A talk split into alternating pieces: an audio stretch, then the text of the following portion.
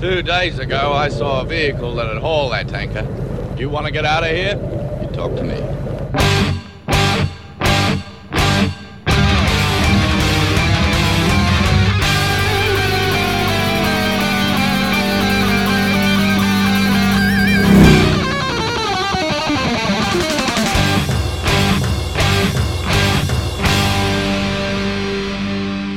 Welcome to the Mad Max Minute, where we don't yet know if this one's not a dud in Mad Max 2 The Road Warrior, one minute at a time. I'm Rick, And I'm Julia. and today we're talking about minute 46, which begins with the gyro captain's response to Max's shotgun deception, and it ends with Max turning over the engine of the Mack truck. Good Monday morning, Julia. Happy Monday. So we are catching up with Max, who has just found some, I wouldn't say fresh ammunition. It, it's not new, but it's new to him. Max snaps the shotgun closed. He has his ammunition, and we hear the gyro captain exclaim, empty! And we get a nice shot of him, and he says, all this time. So Max inspects his shotgun, he stands up, and we get another shot back to the gyro captain. He says, that's dishonest. Low.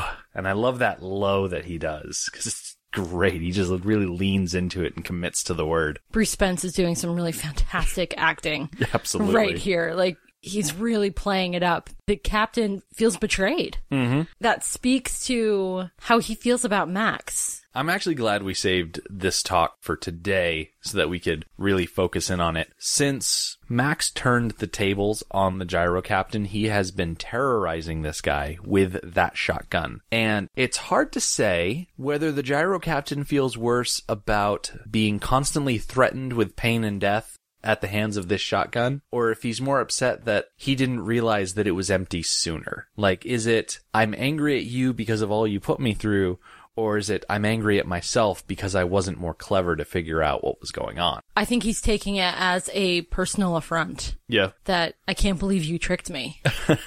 Me, of all people, yeah, given the history that we have together. right.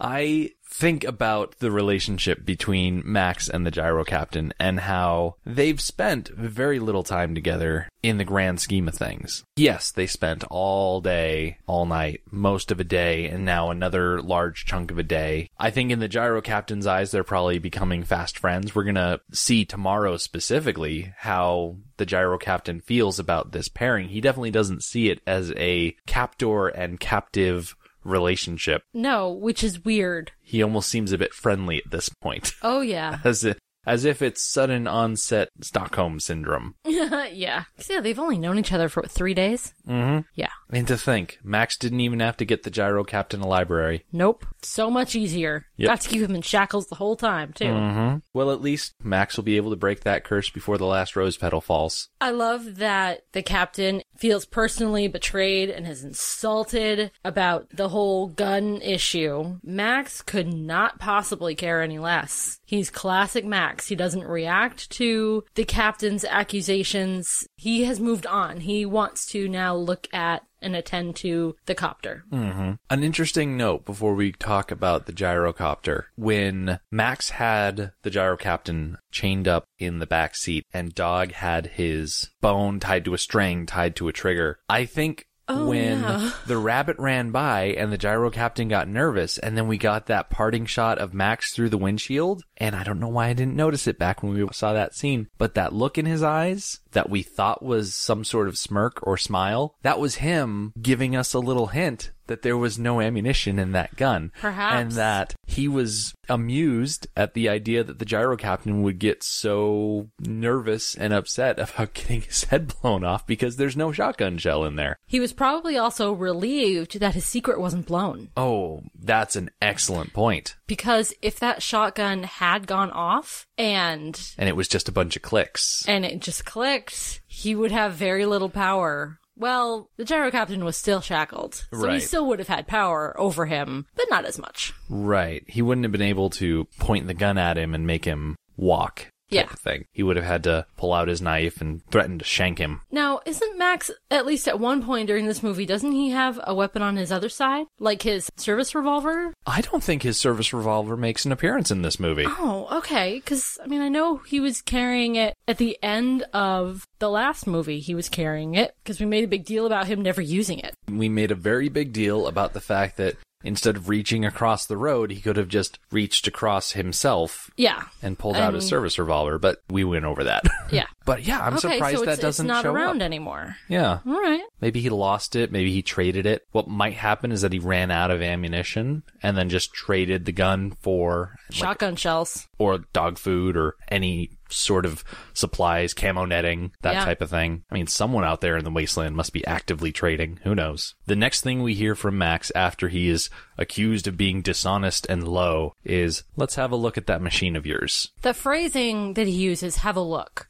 I equate that phrase with a mechanic looking under the hood of the car. Let's have a look, see what's wrong. So that makes me wonder if Max is assuming that there is something wrong with the copter that he needs to fix. I don't really see a reason why. That's just what the phrasing, That's what it elicits in your, yeah. In your eyes. He could just be referring to, let's see how much fuel it needs. Yeah, see how much fuel it needs if it's actually in good working order because there had to have been a reason that the gyro captain decided that today was the day to lie in wait and bait someone in a trap instead of flying around looking for salvage. I think it was mostly fuel related, so the whole let's take a look at that machine of yours could very much be attached to let's see if there's any fuel in it, which lucky for them there happens to be not only a ton of high octane gas in those cans, but also however much gas was left in that buggy belonging Yeah. to the dead wastelander. I feel a little bit foolish that last week, was it last week, where we were talking about the high octane? I'm like, why the heck does he want high octane? What could he possibly want that for? Of course, he wants it for the gyrocopter. Duh. It's incredibly obvious now that this was his plan all along. To go back to the lookout point, get the captain, to carry the cans back to the copter, and get the copter to take him all the way back to the rig. I would have to agree with you because in It makes so much sense. in Max's mind, he left the gyro captain on top of that hill, so of course, him being chained to a tree, he would be there when Max got back. Mm-hmm. But he didn't seem too surprised or dismayed when he wasn't. Right. Like he realized it was a possibility that the captain could get away. It was also rather quick that Max decided to follow the trail left behind by the dragging tree, Yes, and they found the gyro captain very quickly. Just because he didn't reacquire the captain there at the lookout, no reason to give up. Mm-hmm. You know where he's going. So just follow him until you catch up. If anything, you have a great chance of catching up because you're not dragging something, you're carrying something. Right. You don't have that on ground resistance. And even if, worst case scenario, even if the gyro captain got back to the copter before Max caught up with him and by some miracle had enough gas to take off, s okay, so he's gone. Well, Max comes upon that spot and uses that as a checkpoint where he knows what direction to go in to get to the rig. Exactly. Max knows where to go because of the landmarks that he hit along the way. Yes. I like that. It makes sense that he would just hit all of these things on the way back, and he just so happened to catch up to the gyro captain and find the gyrocopter still in one piece. To confirm my thoughts about the high octane fuel being for the copter, I did look up what today's gyrocopters need for octane levels in their fuel. If the engine is less than 100 horsepower, it needs 92 octane fuel, which is your standard premium unleaded that you can get at any gas station. If the engine is greater than 100 horsepower, you need 97 octane fuel, which is a little bit harder to find. I know around here there's one gas station that advertises that they have racing fuel, mm-hmm. and I'm guessing that that is a higher octane. Both 92 and 97, I think, qualify as a high octane. I'd have to agree with you. Not knowing too much about it,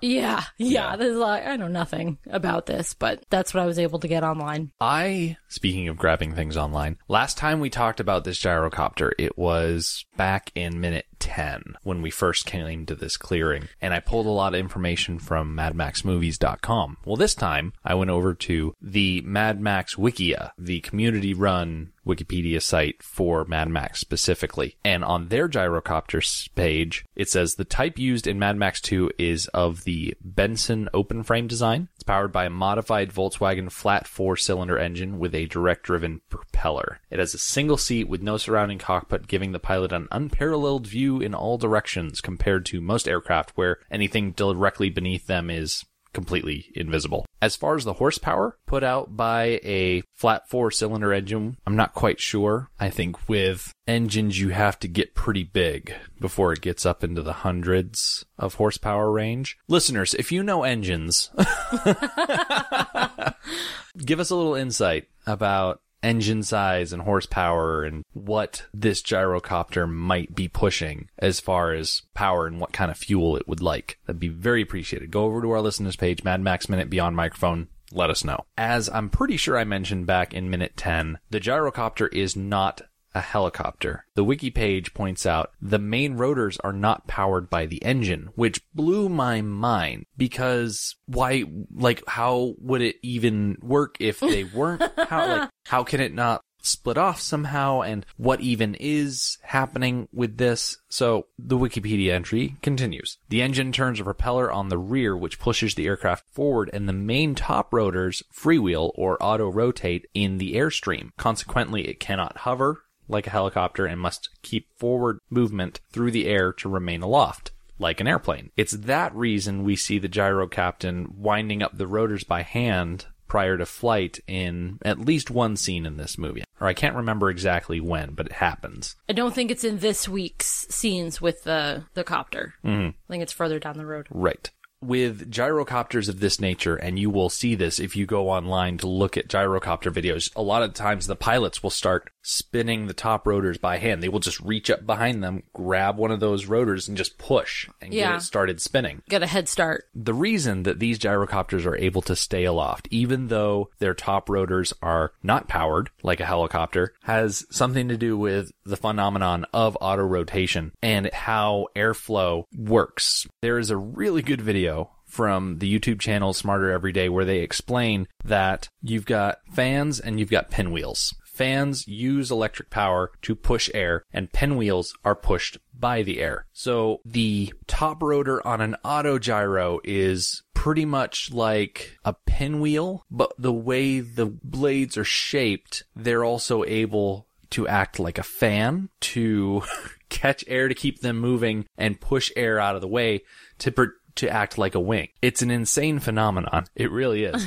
and I will definitely post a link to this YouTube video from Smarter Every Day because in that video they talk about how if a helicopter should suddenly lose power, will it drop out of the sky? And the qu- answer is no, because the helicopter pilots have the ability to adjust the pitch of the rotors. And what that does is it kind of balances the pinwheel nature of the rotors to the electric fan nature of the rotors. And it will basically allow a helicopter without any sort of engine assistance to glide to the ground. Oh, And that's Oh, how that's the auto gyros work okay. the top rotor is angled in such a way that the airflow is going up underneath the rotor and it keeps it spinning and it produces enough downforce that it allows the auto gyro to fly around and it's insane to watch when you think about that. It mm-hmm. kind of blew my mind actually. Mm-hmm. I spent a lot of time trying to really understand what was going on and it took a dumb metaphor like pinwheels and electric fans for me to even start to understand it. And even i don't even think i understand it now. I feel like i had a better grasp on how to refine fuel than how this auto gyro actually works. So getting back to the minute specifically we have a little bit of dialogue before we leave the dried riverbed I love that the captain is not ready to give up the subject of the gun. Exactly. The gyro captain says, How do I know that one's not a dud? And Max pulls the gun out, points it right at the captain's face, and says, Find out? And gyro captain says, Cool, cool, cool. I love this interaction. This whole scene with the two of them is just fantastic. I noticed something. Mm-hmm. After the captain is like, cool, cool, cool, they both start walking towards the copter. Max is attempting to put his shotgun in the holster and he kind of he I think he misses it. yeah? Yes. I didn't notice that. Yes, or he may not miss it, he may just be taking his time about it, but then immediately the captain says something like, you need to understand the principles of aerodynamics. Like he's mm-hmm. starting to teach Max about gyrocopters. Oh yeah. As soon as he says that, Max's right arm like goes limp, like in exasperation. like you know the movement. Yeah. It goes limp down to his side, holding his shotgun, so it's still in his hand, and he points it up at the captain, saying, "No." He no, says, no. "Shut up. Yeah, Shut up." We're not gonna do this. He's just had to listen to him reminisce about lingerie. oh, yeah. He doesn't want to listen to him wax educational about aerodynamics. I loved this bit of arm acting from Mel. it really conveyed his exasperation with the captain. We have a wipe transition to a lovely blue sky. Yes, it's got this really pretty hint of pink off to one side, Mm-hmm. and it's just so pretty. Yeah. This particular shot of blue sky is about, say, 17 seconds long. 13 of those seconds are when the gyrocopter is actually on screen. Kind of swoops down over the camera, flies off into the clouds, and then we get a fade to black. And that's the whole shot. I have couple of issues with this shot specifically. Yeah? I understand that they just need to get from point A to point B and that this is an exciting way to do it and it allows everything to move and it works and it's not a huge part of the movie. It is 13 Galdern seconds. However, that gyrocopter only has one seat. It is a small engine gyrocopter. So it's just the pilot they hired and then a dummy to sit in for Max. There are no gas cans on that gyrocopter. There's no dog on that gyrocopter. And if there were, if I'm supposed to believe that Max is holding dog in his lap and somehow also holding a couple of gas cans in his lap, it's just how would a gyrocopter of that size be able to hold the approximate 200 pounds or 90.7 kilograms of extra weight and still fly around like that when it can't do it in real life? And I'm like, what? Physics cannot explain that, and it's No. only 13 seconds, and it and it caught me like a like a trap. Yeah. Like I'm sitting here enjoying the scene, and then I see it, and I'm like, no! wow, so that really like pulled you out of the moment. It pulled me out completely. Wow, it did not bother me at all. I did notice that you can't see dog. I didn't think about the gas cans, but you're right, we can't see those either. Those have to go along. I did appreciate like the silhouette of what we can assume is Max. Yeah, He looks buttoned up. yeah, because he's a dummy. Right. 'Cause he's not a real person in this scene. so he looks like he's got his, you know, his coat all closed up around his neck. Mm-hmm. Because they're going at speed up in the air. It's going to be chilly. Max also doesn't have any goggles to cover his eyes. Yes. I don't know what to say. I feel bad that I noticed it because think- I've been able to enjoy this movie for so long without any tiny details pulling me out of it left and right. And if I just decide that I'm not going to think hard about it in the future, then I will be fine. I think this might be a thing where I'll have to like neuralize myself. I think this one is movie magic, and there's not really much for us to analyze. Mm-hmm. Because you're right, there's really no way around it. Okay, I do have one thing. I am going to analyze it in one way. Okay. So, Max and the captain arrived to the scene with four gas cans. Yep. Okay. We're assuming that there were two of each kind of fuel spread out for balance. So they probably put all of the high octane into the copter. That gets rid of two fuel cans. We know that Max left with five gallons of diesel. Yep. If they moved the five gallons all to one can instead of splitting it up between two cans, now they only have to carry one can Okay. with them, which there's got to be some sort of cargo area on that copter. I'm assuming like strapping it to the underneath of the seat. Strapping it to the underside of the seat actually makes a lot of sense because there is exposed frame that you can lash things to. Yeah. The gyrocopter has to go around with supplies. Mm-hmm. It's not the sort of vehicle that you can wear a backpack No, not really. because that's where everything is. It's right behind your back. So he must have some sort of pack that he probably straps to the underside, straps to the frame. Max probably made him leave all that behind because Max is kind of a jerk. Yeah. that way, strap the gas can up under there. The dog. We've seen a very companionable, special relationship between Max and the dog before. I think Max holding dog while flying through the air, very open and exposed, is stretching that relationship. Oh, what if Max somehow put dog inside of his coat? If his coat had some sort of side relief zipper that would expand its size and he like stuffed dog into his coat and then closed the closed the coat around dog and held him that way. I suppose it's possible. Not knowing dogs very well, and certainly not blue heelers, could an Australian blue heeler handle something like that? That's hard to say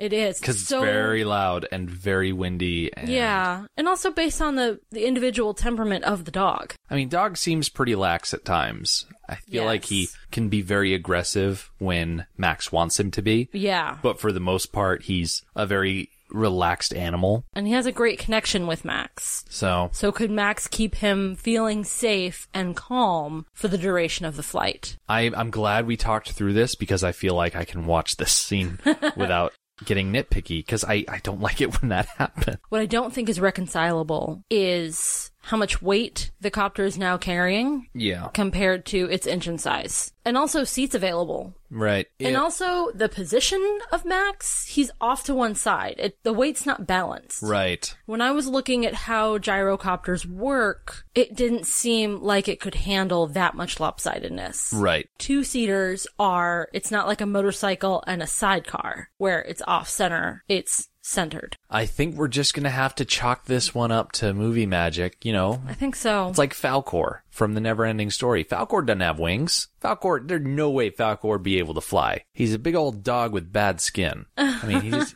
call it a luck dragon all you want. He's a big old dog with bad skin. There ain't no way he's flying on his own. But Land of Make Believe, movie magic, Fantasia. Okay, sure, I'll allow it. Okay. Take that, writers and directors of Neverending Story. I'll allow it.